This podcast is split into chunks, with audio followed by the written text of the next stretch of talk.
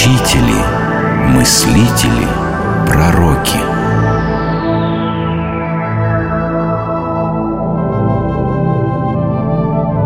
Кирилл Александрийский Пятый век от Рождества Христова все больше становится тех, для кого евангельская история об Иисусе из Назарета приобретает крайне важное личное значение. Но уже давно среди верующих нет согласия в истолковании священных текстов. В христианском мире бурлят дискуссии и возникает разнообразие партий. Когда внутрицерковные конфликты достигают критической точки и в возникшем шуме уже не слышно тихого голоса учителей и философов – на первый план выходят политики. Мужей совета сменяют мужи силы. Их задача – восстановить мирный диалог и предотвратить раскол. Одним из таких мужей стал Александрийский архиепископ Кирилл. Он был племянником египетского архиепископа Феофила. С детства будущий святитель изучал естественные науки, философию и священное писание – Однажды дядя заметил, что Кирилл слишком вольно истолковывает Писание. Ты преуспел в науках, Кирилл, но острого ума и начитанности недостаточно, чтобы познать истину. Чего же мне не достает? Разве тебе, Кирилл, неизвестны слова Спасителя? Сказано, блаженны чистые сердцем, ибо они Бога узрят. Древние философы учат также Подобное познается подобным Чтобы увидеть истину Нужно уподобиться ей Стать ей родственником по духу Родственником по духу? Именно так, мой мальчик Иначе ты пройдешь мимо истины, не узнав ее Сколько раз книжники беседовали со Христом лицом к лицу, но так и не разглядели в нем того, о ком писали их книги. Те самые книги, которые они знали наизусть. А неграмотные рыбаки, эти наоборот. Они стали лучшими в мире богословами. Услышав слова Иисуса «Я есть путь, истина и жизнь», они не испытали сомнений, ибо были такими же, как Он, насколько это возможно, конечно, человеку. Как же мне уподобиться истине, дядя? Отправляйся в пустыню, в скит святого Макария. Строгая жизнь египетских монахов тебе поможет. Шесть трудных лет юный Кирилл провел в египетском монастыре, пока по распоряжению дяди не вернулся в Александрию, где был рукоположен в диакона. Несколько лет спустя, в 412 году, архиепископ Феофил умер, и 35-летний Кирилл сменил его на Александрийской кафедре. Социальное напряжение в городе было крайне высоким. Каждую субботу происходили серьезные потасовки между иудеями и христианами. Гражданские власти бездействовали. И потому после одного особенно кровавого столкновения Кириллу пришлось принимать трудные решения.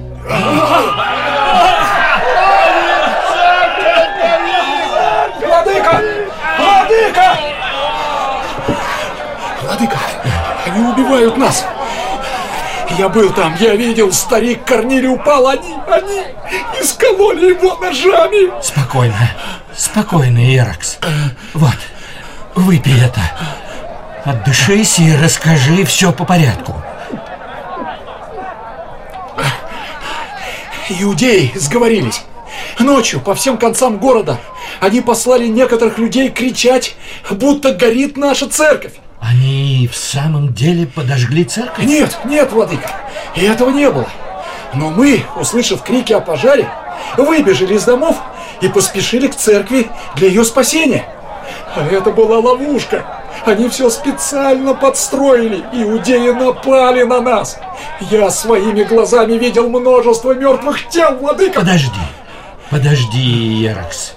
Подожди, а как же они отличали вас в темноте от своих? А, каждый из них носил с собой как отличительный знак, сделанное из пальмового дерева, кольцо. Друг друга они не трогали, потому что каждый показывал другому кольцо. А встречавшихся христиан убивали. Успокойся. Ясно. Оставайся здесь, Яракс. А утром собери народ возле храма. Раздраженный этим злодеянием, Кирилл собрал великое множество народа, пошел к синагогам и отнял их. Самих же иудеев изгнал из города, отдав народу на разграбление их имущество. Таким образом, иудеи, жившие в городе со времен Александра Македонского, оставили город и рассеялись по разным странам. Женщинам, детям и старикам тоже пришлось расплачиваться за преступления глав своих семейств и разделить с ними тяготы изгнания.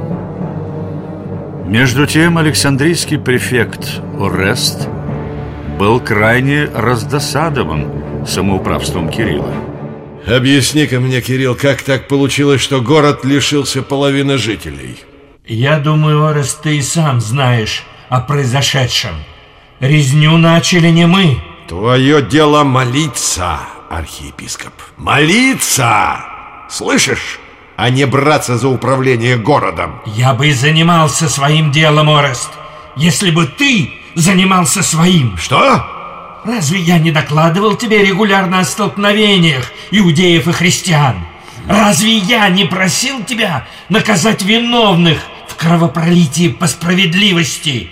Но ты забыл, что правитель держит в руке закон и удаляет им из всякого народа людей злочестивых, подобно тому, как врач своим ножом вырезает опухоль из тела. Если врач замедлит, все тело умрет. Так и там, где нет власти и закона, все страдают за преступление одного. Кирилл долго увещевал Ореста и даже держал перед ним Евангелие, думая хотя бы этим пристыдить его. Однако и такая мера не смягчила префекта, и между ними осталась непримиримая вражда, следствием которой было следующее. Некоторые из горожан одушевились ревностью и решили усердно сражаться за Кирилла против Ареста. Посему Оставив свои дела в числе почти 500 человек, они собрались вместе и выжидали, когда префект будет проезжать на своей колеснице. Вы кто такие? Что вам нужно? А ну дайте дорогу! Что, префект, ты, должно быть, очень спешишь? Соскучился по своей гепатии? Тебе какое дело, горожанин, куда я еду? Мне есть до этого дела, Орест. Все знают, что это баба-язычница. Своей ложной мудростью она совращает умы. Ее ученики враги Христа и его церкви. Ты часто бываешь у нее, слушаешь ее речи. Что молчишь? Ты уже и сам стал поганым язычником. Думай, что говоришь, безумец, я христианин. Все знают, что меня крестил епископ Атик в самом Константинополе. Ты? Да какой ты христианин, собака, если ты дружишь с Епатией и враждуешь против нашего архиепископа. А, все понятно. Кирилл подговорил вас против меня. Ну, он у меня еще попляшет. А ну, чернь, дорогу! Ах, вот ты как! Эй, префект! Любишь получать камнем по голове? Ай! А ну, братья, ай так его подружкой Гепатии, расставим ехидну! Не дадим в обиду нашего архиепископа! В Александрии действительно была женщина по имени Гепатия, дочь философа Фиона. Она приобрела такую ученость, что превзошла современных себе философов. Была преемницей платонической школы и желающим преподавала все философские науки. Против этой-то женщины вооружилась тогда зависть. Она очень часто беседовала с Арестом, и это подало повод к клевете, будто бы она не дозволяла префекту войти в дружбу с Кириллом. Ранив камнем правителя Александрии, разгоряченная толпа отправилась к Гепатии и убила ее. Так, не по разуму, ревнивые горожане оказали медвежью услугу архиепископу и всей Александрийской общине. Префект стал открыто защищать недругов Кирилла и покровительствовать явным врагам церкви. Это продолжалось до тех пор, пока император Феодосий не отстранил Ореста от управления Египтом.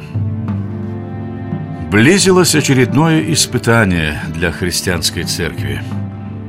В 428 году архиепископом Константинопольским стал Несторий.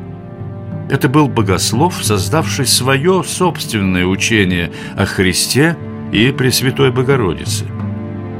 Однажды во время проповеди он сказал народу Деву Марию нельзя называть Богородицей, так как она была человеком. Каким же образом может родиться Бог от плоти человеческой? Поэтому правильно называть Деву Марию Христородицей. Христос родился обыкновенным человеком, и лишь позже в нем воплотился Бог. Став константинопольским архиепископом, Несторий принялся широко насаждать свои воззрения, рассчитанные на необразованных людей. Многие епископы во главе с Кириллом Александрийским восстали против этого лжеучения. Именно святитель Кирилл в 431 году был инициатором созыва в городе Эфесе Третьего Вселенского собора, который единодушно осудил Нестория и его учение. Несторий учит, что во Христе божество и человек существовали по отдельности. Человек Иисус для Нестория не Бог в полном смысле этого слова, а только храм для живущего в нем Господа или сосуд божества. Мы же поклоняемся Христу как Бога-человеку, в котором Бог воплотился с момента зачатия Пресвятой Девы Марии – Поначалу император Феодосий не сумел разобраться в сути церковной дискуссии. Он объявил Все эти споры только вредят христианской церкви Повелеваю не сложить обоих И не история Константинопольского и Кирилла Александрийского И того и другого приказываю заточить в каземат – Остальным же епископам повелеваю соединиться и найти решение, способное восстановить мир среди верующих. Но примирение не состоялось. Узнав о заключении Кирилла, монахи константинопольских монастырей с пением псалмов, с горящими светильниками и при многочисленном стечении народа отправились к дворцу императора – они стали просить Феодосия, чтобы тот освободил Кирилла и подтвердил определение собора относительно Нестория. Эта демонстрация произвела на императора сильное впечатление, и он стал с этого времени решительнее поддерживать православных епископов. Несторий отправился в ссылку – а Кирилл был освобожден из-под стражи и восстановлен на Александрийской кафедре, которую занимал уже до конца своей земной жизни.